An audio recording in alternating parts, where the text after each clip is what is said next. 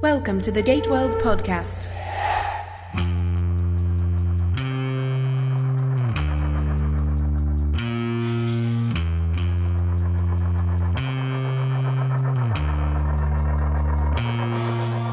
Welcome to episode number 89 of the GateWorld podcast. I'm Darren, I'm David. and this is the show where two nerds talk about Stargate. Today we're talking about the Stargate Universe episode Sabotage, number 16. And this is one that I've been looking forward to not only seeing, but talking about with you for quite a while, because this is the one that we've sort of been hinting at over the course of the last several months. We got some spoilers on this one. There was some controversy that we'll talk about. Other than that, how's your week going? Week is going good, going busy. What about yours? pretty busy. Nothing really terribly exciting, I guess. We don't have any big sci-fi cancellations to talk about this week. Ha! Yeah, what are you going to do this summer when there's nothing on? Are you going to relax at all?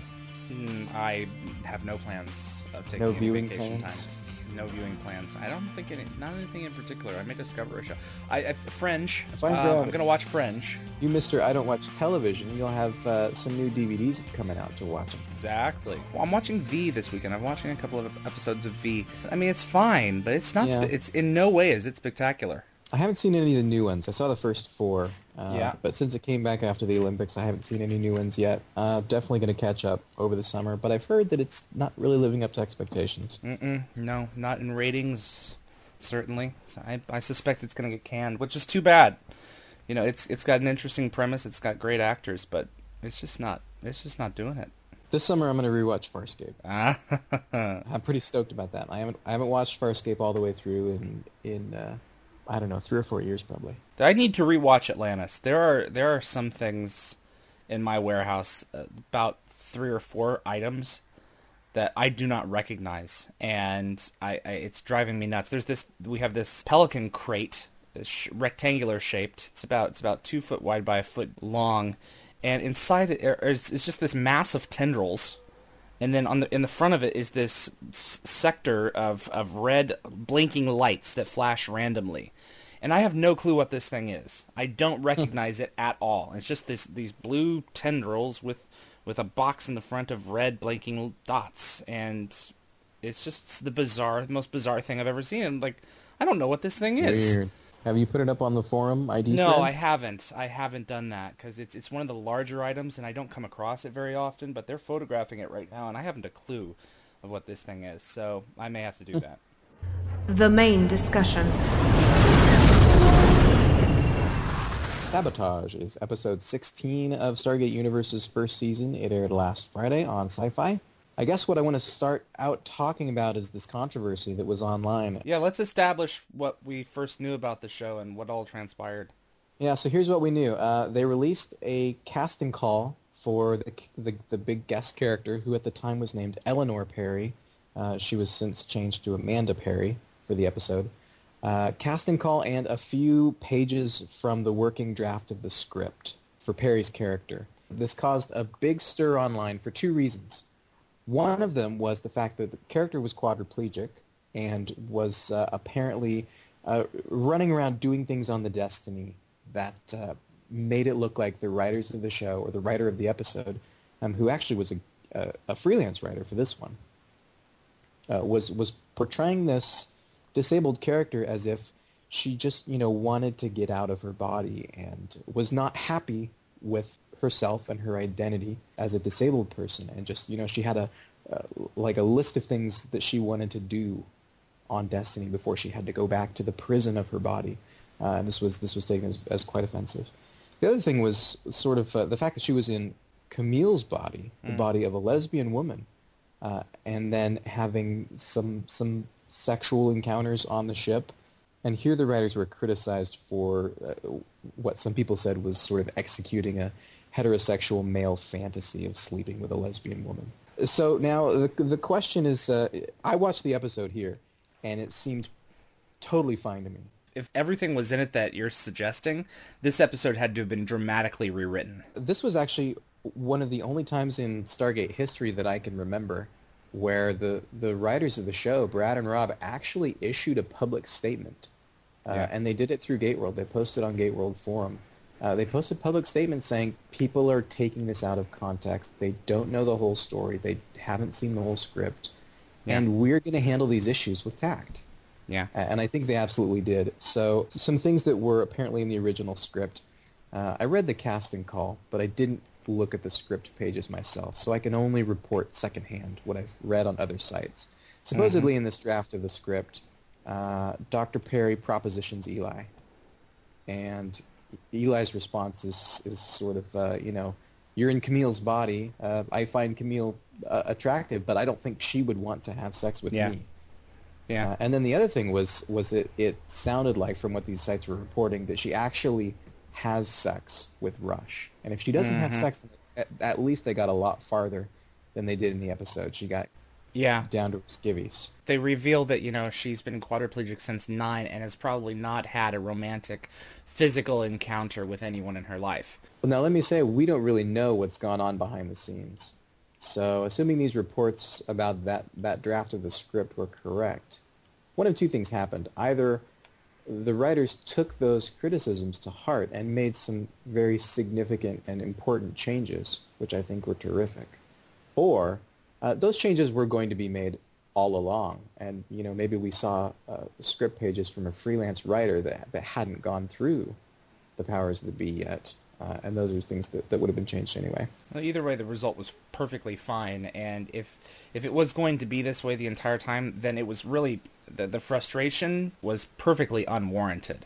Yeah, and some of it came from the fan base, and to be honest, uh, a lot of the criticisms frustrated me because they came absolutely out of left field from some people who have have are they're not Stargate fans. I mean, maybe some of the the uh, the people who are are writing some of the articles were, but I mean, these are not Stargate sites. I don't want to get into that anymore. It's just we've talked about it enough. So let's talk about Dr. Perry's character as she actually appeared on screen, which I thought was a really interesting, terrific character who was acted really well uh, by the guest star. This is this is uh, an episode, probably SGU's first episode, where the guest star really has to carry it, really has to sell it. Mhm. Uh, Kathleen Munroe played Amanda Perry. What did you think of her? I think she did a good job of portraying someone who is having an out-of-body experience that is above and beyond the normal out-of-body experience. She is in control of muscles that she hasn't been in, con- in control of in, say, 20 Yeah. years. She has about five minutes in the show where she gets to act like she's in a healthy body again and perceive the universe in senses that uh, she normally can't. And Yeah, it was she's in um, rediscovery mode, isn't it? yeah? Yeah. The, the way that she held her body, the way that she ate that little fruit, relishing in, in the simple gesture of waving goodbye rather than saying goodbye at the end of the episode, came across pretty well. And they didn't spend a whole lot of time on it in the episode. It was really, really like a C plot. Yeah, it was it was enough. They didn't dwell on it. They didn't they didn't say, "Oh, this episode is about the quadriplegic who gets to walk again." But it is more about Camile experiencing this isolation in her own body, uh, in, in this other woman's body. It's more about it's more about Camile being in, in Amanda's body rather than Amanda being in Camile's body because Camile, for the first time, this this this powerful woman knows what it's like to be completely cut off and to be unable to do anything that she needs to do to find that you know her mate is, is out and she's worried and she can't get in touch with her and for some reason she doesn't have a cell phone which i don't understand and there's nothing that she can do she has to wait for her to get back Camile has dealt with this for it looks like about three weeks Mhm. that they've traded bodies, and she gets to this point where it's uh, it's sort of the the expression of her helplessness. Mhm. She's done a she's done a great job for three weeks dealing with her inability to uh, to, use any muscles below her neck, and at this point, it's it's sort of this emotional outburst that's I think Mhm. expresses that frustration. i don't watch the trailers anymore um, i did not see camile going back to her house and being with her partner that so that was all unexpected and very cool Yeah, when she first got there, they said that uh, Strom wanted a meeting. He's Yeah. the yeah he's the uh, bald bald. IOA IOA head. and she said nope i'm nope, going not going to talk to the boss. Not going to do politics. I'm going home. Dr. Perry's character actually this reminded me. Uh, can you? I'm gonna I'm gonna ask you this. Can you predict the Star Trek reference that I'm about to make for Dr. Perry's character? Uh, I suspect a Deep Space Nine. Yeah. Um, That's there was- right. there was a woman I don't remember an alien woman who came from a planet that that you know the gravity was different or something, and you know Ah, she she couldn't exactly right. She couldn't exist outside of her atmosphere without this this complicated piece of machinery that uh, that was basically an exoskeleton. That's freaky. You're exactly right. The episode is Melora, which is also the name of the character. She's basically a quadriplegic who comes to DS9, and uh, Jill, one of Bashir's friends, I think. yeah, a friend of Bashir, and she sets the the low gravity for her quarters and gets to fly around her quarters because that's that's her natural environment of her planet is is low grav. That's what the the story reminded me of. But go back and watch if you didn't if you didn't watch. Uh, I'm I, I think that you you saw it. You said something a minute ago to this effect. But uh, for listeners, if you didn't notice, go back and rewatch the episode and look at the way that Dr. Perry holds her hands, especially at the beginning of the episode. Mm-hmm. Really interesting acting choice. Yeah. Thought it was terrific. So Camille gets to go home. Uh, communication stones are, are once again back to the fore. Uh, I was hoping that we were going to get to set them aside after the incident in space, but this episode I think is a good use of them. Uh, life is is the episode that I continue to point to of, of sort of communication stones have reached a point of oversaturation. Taking it too far. Yeah. But uh, this episode, hey, this is what people have been wanting. Uh, we need an expert on the ship. Why don't we get Rodney Mhm. McKay? Why don't we get Daniel Jackson? Well, here we have a very specific problem, and we go get the A plus number one hyperdrive person we can think of. Mm-hmm. Someone whom, and that, that's a frustrating point. You know, someone whom we've never heard of before and never seen before. Um, the, the, here's a here's a character that literally comes out of left field, uh, who has been working at SGC, not Area 51, with, which I thought they were going to do, but I guess they're trying to get rid of the Area 51 references now. I don't know. It's just, I mean that that had to happen because you couldn't if you wanted to introduce a new character who was really really important in in a field relating to extraterrestrial technology. I don't know, man. You you'd think that we would have met them all, but we haven't. Yeah, there's a lot of people working. When you when you think about the the uh, the Daedalus and the Odyssey and all the ships that we have and, and the related programs to the Stargate. You know, yeah, there has to be other people. That's true. It's not just the, the few people that are under under the command of General Landry at Stargate Command. Mm-hmm. And But, Ru- um, Rush's nod, Rush's bas- basically makes a nod. I can think of a few people, and th- those people would be Samantha Carter, Rodney McKay, and you know, and Amanda Perry. Yeah, you think those are the other people he had in mind? Of course. So we learned that she was working on next generation hyperdrive technology, which is kind of cool. We don't just take what we what we get from the Goa'uld or the Asgard and stick it in our ships. We've got scientists who are working working on this stuff and trying to improve it. And the other thing that we learned that I thought was interesting about her past uh, with Rush was that she worked at the SGC with Rush. I think she said a couple of years before the Ninth Chevron project. Yeah, I thought he was on the Icarus planet when when uh, what's her face died, his wife. So Yeah, it's what human led me to believe. but Yeah, so it kinda- sounds like it was it was before he went to the Icarus planet. I don't know if the Icarus project was two to two and a half years long. Maybe did it all not take place on the Icarus planet? It must Maybe not have. Toward the end of that project. I think they had been on the Icarus planet for six months because most of the folks there had been there for six months. So that's what they were talking about. So that probably makes more sense.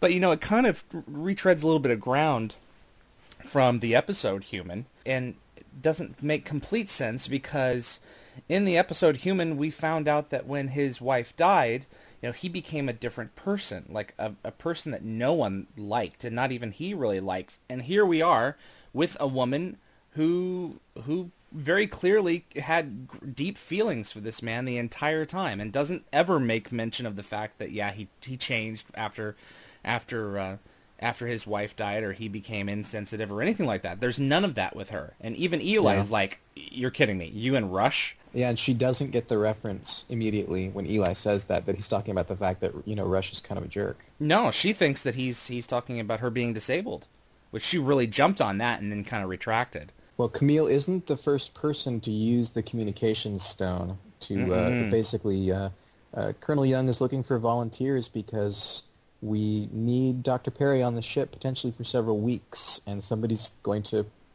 get to spend some time on Earth with their family, but uh, be in her body. So Lieutenant James is the first one to step up and tries it, and after a few seconds, freaks Can't out. get used She to the respirator. can't do it. Yeah. And if you notice here, and I had to watch this in the second viewing, there's a little bit of sleight of hand in this. She comes back, she freaks out, and she knocks that stone away. So Mm-hmm. instead of them taking that stone and trying it again with with uh, Wray, they use another stone, and they leave James's imprint on that other stone, hmm which opens the door for the problem in this episode. Yeah, we learn later on that she basically stayed paired to that stone. Yeah, which opened the door for her to be to be used. We'll talk about that. I really love what they're doing with Lieutenant James here in the back half of the season. Yeah. And in this episode in particular, she's kind of stepping stepping out of the background a little bit. She's not just sort of you know, generic officer. Well, let's talk about the ship a little bit now. We're having FTL problems. We're stuck in the void between galaxies. Mm-hmm. One piece of interesting information that we got that I don't know why kind of surprised me a little bit was that it looks from the computer records like Destiny maybe didn't or almost didn't make it through the void the last three or four times it had to cross galaxies. Its ability to retain energy is about, I think they established at some point, 30% of its of its maximum retainability. These batteries that, that it runs on can't take a charge. And in order for it to get between galaxies anymore, if it runs out of juice, it basically has to drift to the next one.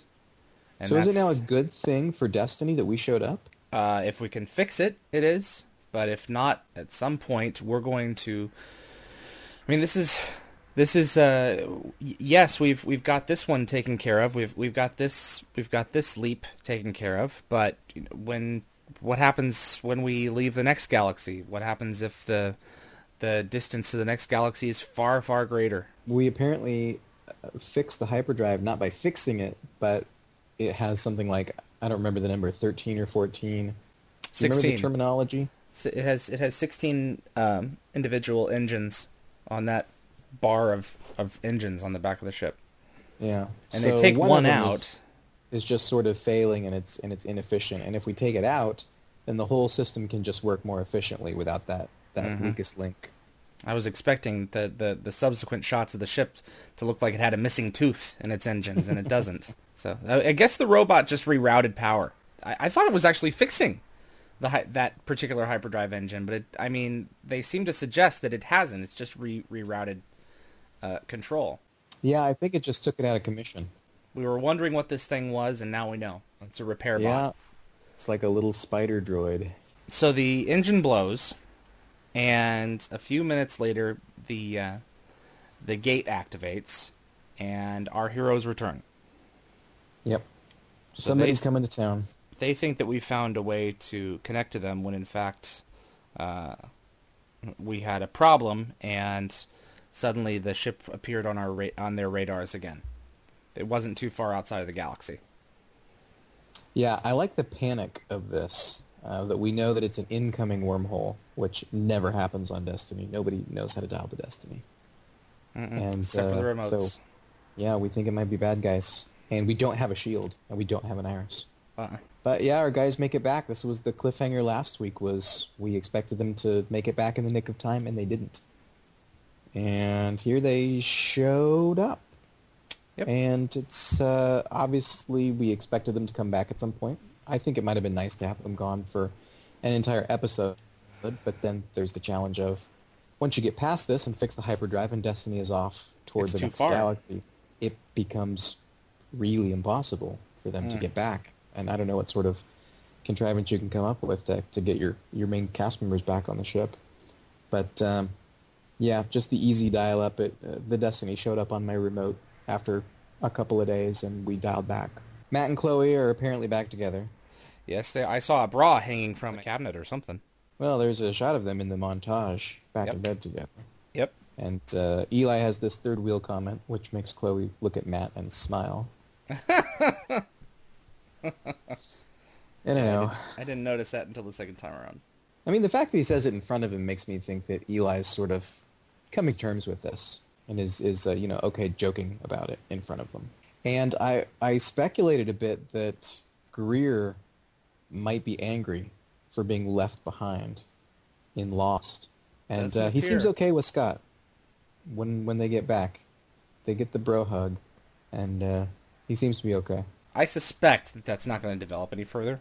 The aliens return. They're continuing to follow us, and they were landing their shuttlecraft. They Yeah, and I know we probably want to tiptoe around this a little bit uh, and save some of it for quibbles, but um, we've got the aliens on the planet that our guys just left. yeah uh, poised, apparently weapons at the ready. Uh, when the Kino comes through the Stargate, they Yeah. start shooting. Uh, and then they show up in the void when they should have no way of tracking us. They three show up in weeks the- later. and uh, and uh, attack us. Franklin, Doctor Franklin. He, uh, you know, we've we've we've heard references of him for a while now, uh, and he is catatonic. He's a vegetable. He sure looks like ever since his encounter with the chair.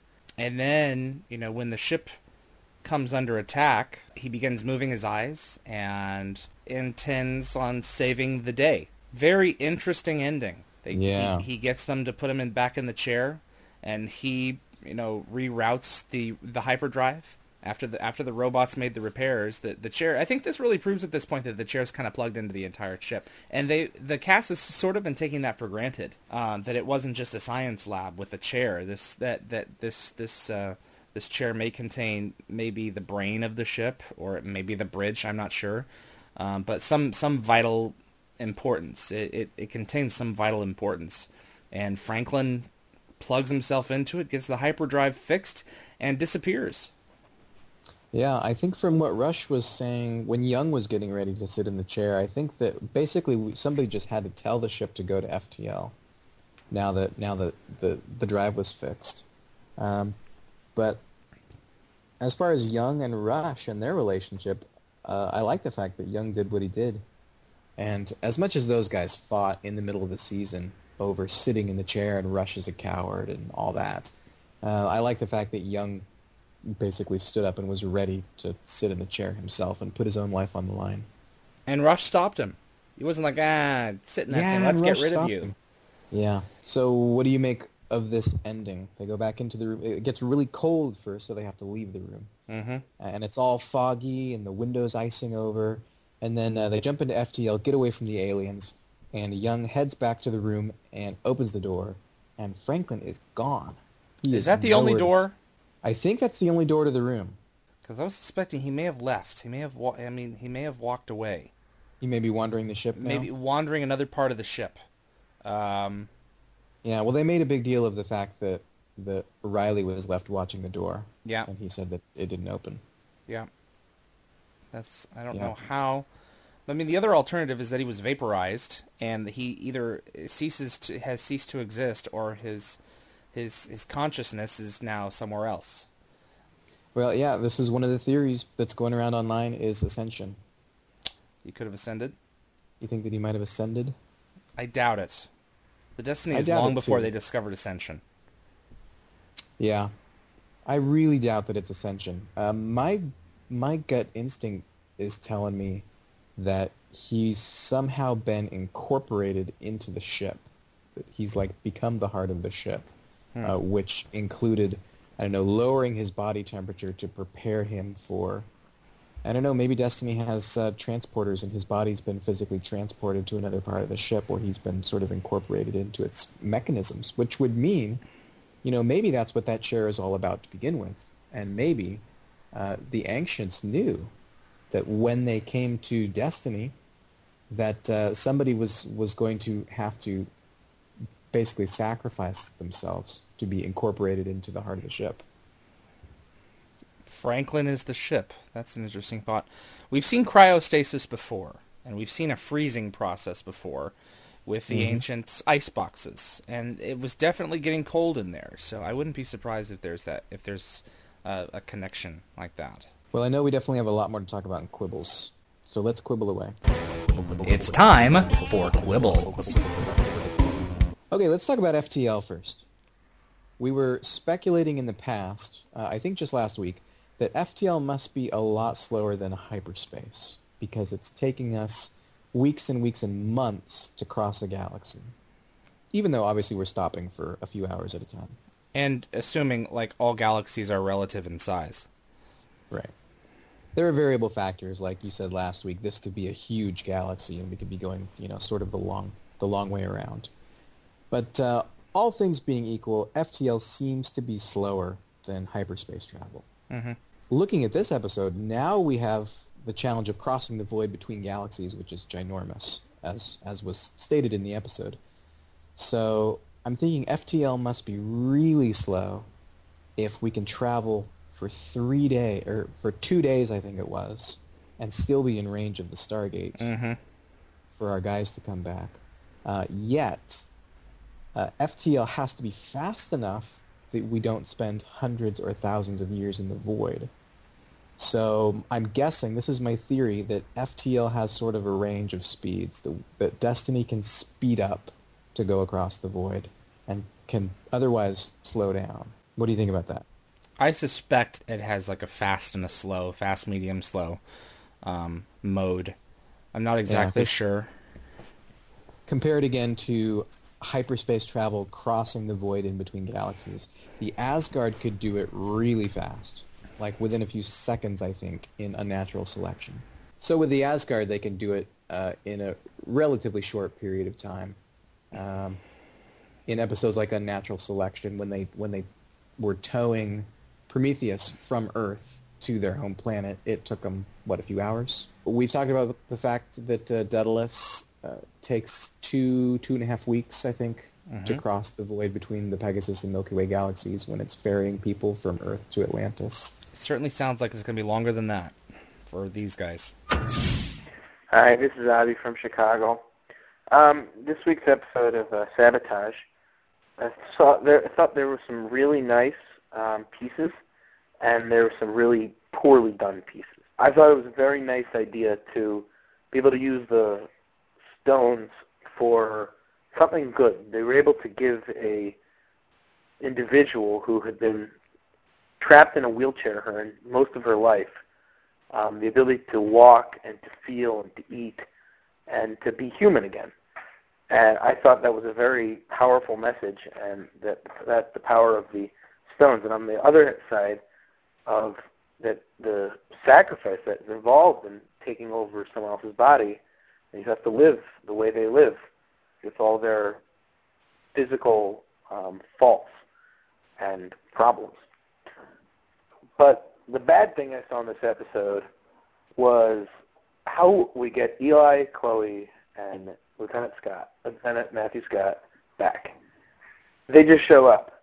There's no we're there's no action. There's no story. It's oops, we stopped we stopped flying through FTL, and the gate popped up, and we came through. I made a big deal last week about not being able to figure out how they're going to, uh, how our our three uh, compadres are going to be able to get back to the ship, and you know what what they're going to do to pull this off, and it's going to be something that we haven't thought of. Um, and it turns out, you know, the the the ship is damaged, and they stop, and they come back. A, it feels a little contrived because it's a fluke that they managed to get back. Yeah, it is. and they have been they've been working uh, up this equity with us where they show again and again that there's no more nick of time last minute saves. And we get we get kind of two in this episode. We get you know the, the the ship stops probably just before it's outside of range of that planet ship stops unintentionally and they get back to the ship and then three weeks go by where we know an alien race is coming after us and then in the very last few minutes of this uh, Young says we may come under attack any time now, and the ships show up, and as soon as the ships show up, we get out of there. Why did it take three weeks for the aliens to get there? Maybe their their FTL travel is slower, um, although they seem to be able to keep up with Destiny when it's in FTL just fine. I mean, Rush has speculated that they're less advanced than Destiny, but still, I mean, they they they pose a couple of questions in the episode. You know, that they, that James either broadcast the alien and James broadcast their position, or figured out where it was in the void at the time, figured out its coordinates. Uh, it feels it feels a little far fetched. I was kind of hoping that our guys were going to be gone for, for maybe an episode or so. Uh, obviously, they're going to come back. Uh, three main cast members. We're going to get them back on Destiny. But uh, yeah, as as awesome as the absence of a nick of time save was at the end of Lost, um, the, the end of that episode is so terrific because there's no nick of time. We, you know, we made it. We just made it back before the ship went into FTL. Um, this sort of sort of uh, shortchanges that ending a little bit. I thought. This is another thing that we didn't bring up, though. The uh, the aliens know how to sabotage the ship. Um, we don't know what Yeah. they did. They there probably wasn't an explosive device or something. They J- James did something on board the like, ship through that- a through a computer access panel Uh-huh. or something. and caused uh, the the one of the 16 engines that we that we needed least and actually needed to be disabled to be disabled. Hi, GateWorld. It's Adam from Merry Old England here. Just going to talk about this week's episode, Sabotage. Despite it being another Communication Stone story, I feel the whole disability issue really mixed things up a bit and stopped it from retreading the old ground that's been gone in the previous episodes. But what I really want to talk about is the titular act of sabotage. This is quite possibly the most ineffectual sabotage ever. As a direct result of the explosion, aliens have reunited the team, made Destiny go faster, woke someone from a coma, and almost got Dr. Rush laid. Great job, guys. I mean, are we sure they're evil? Before this, they've rescued Rush from the desert and downloaded information into his and Chloe's brains. I fully expect them to break into Destiny only to repaint the walls before putting little mints on all the crew's pillows. Well, here we go. This launches right into my next point, which uh, I think this is not a quibble. This is an anti-quibble. Uh, this is a theory that I think explains this. Uh, and I haven't got all the kinks worked out yet, so help me out. Uh, the theory is that uh, the aliens used Vanessa's body to sabotage the ship because she was still paired with one of the stones. Mm-hmm. Uh, Which so- means they've probably been trying to get aboard for a while now, and have Yeah. kept this this poor guinea pig alien locked up in a dark space in the event that this happens. They're they're playing our game now. We Well, taught them the we taught them to do this. if this theory is true that, that it was one of the blue aliens from space, then either they got just dumb lucky and happened to try the stone in this period of a few minutes, uh, maybe more than a few minutes, after Vanessa leaves the room. She basically stops in the corridor and seems to, to be elsewhere. If you notice at that moment, the the musical cue is correct. It's the stone music. Oh, nice. Yep. I didn't see that. Or the aliens have been trying constantly. You know, they've basically always had some some poor schlub tapping on a stone, trying In a dark room. Destiny in a dark room. Um, you know, for for months, I think it's been now. Um, we were on the planet in Faith for for a month, so it's been longer than that. Both of those things seem a bit of a stretch. Mm-hmm. So now my question is, was it really the aliens? This theory that we have that they have sabotaged the ship, and they sabotaged it, like you said, in just the right way. They got rid of the weakest link in the FTL drive that enables us to get away and make it to the next galaxy. Mm-hmm. Um, Just the wrong way for them, I guess. Is, Yeah. is perhaps a better way to put it. yeah, so the sabotage ends up being in our best interest. Yeah. because Destiny could not have made it across the void Mhm. otherwise. Um, so my crazy theory is that it was not the space aliens. I think that maybe it was Destiny. Destiny, Really? as ancient technology, has uh, has its own sort of link to the Communication Stones network, and identified that James was still paired, and Destiny used her. You to fix it. think? Now, the only hole in this that I haven't been able to figure out yet is the space aliens still find us.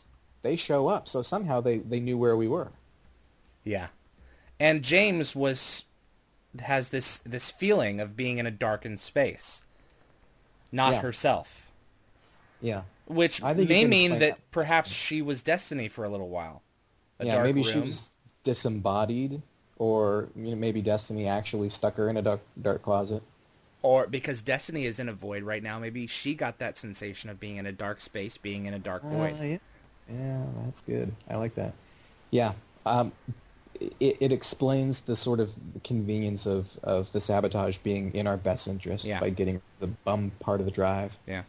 but uh, it doesn't explain how the aliens were able to find us in the void. The last thing that we haven't really talked about is the aliens uh, showed up on the planet where Scott and Chloe and Eli were. So my my question slash quibble is how did they find Scott's team? Uh, our guys in the last episode went back to the planet from Justice with the Yeah. crashed alien ship and poked Yeah. around in the database and figured out what route they needed to take through the gate network to get back within range of Destiny. Yeah. Maybe that was just one gate. Maybe they gated from that planet straight to the one that they were on, um, and the aliens then found the found the the uh, crashed ship again, just like they found Rush when he turned on the, the computer. Uh, figured out where they were going, what they were doing, and went to that planet. Um, sus- but if they were hopping through multiple gates, I don't see how the aliens could have tracked them. Well, I, I'm I'm suspecting that these gates, even though they're 1.0, contain a memory imprint of when of wherever they were last dialed, and that the Mm. aliens know more about the stargates than we realize that they do, and that they Mm. followed them. Whether they made one gate leap, I'm suspecting not. I'm suspecting it was several, because th- th- there was a chain of them that they had to go through, and I think Eli found like the shorter route when they were heading back, and that's why Scott's Yeah, comment was like like, you couldn't find a shorter way, so it couldn't have been just the one gate.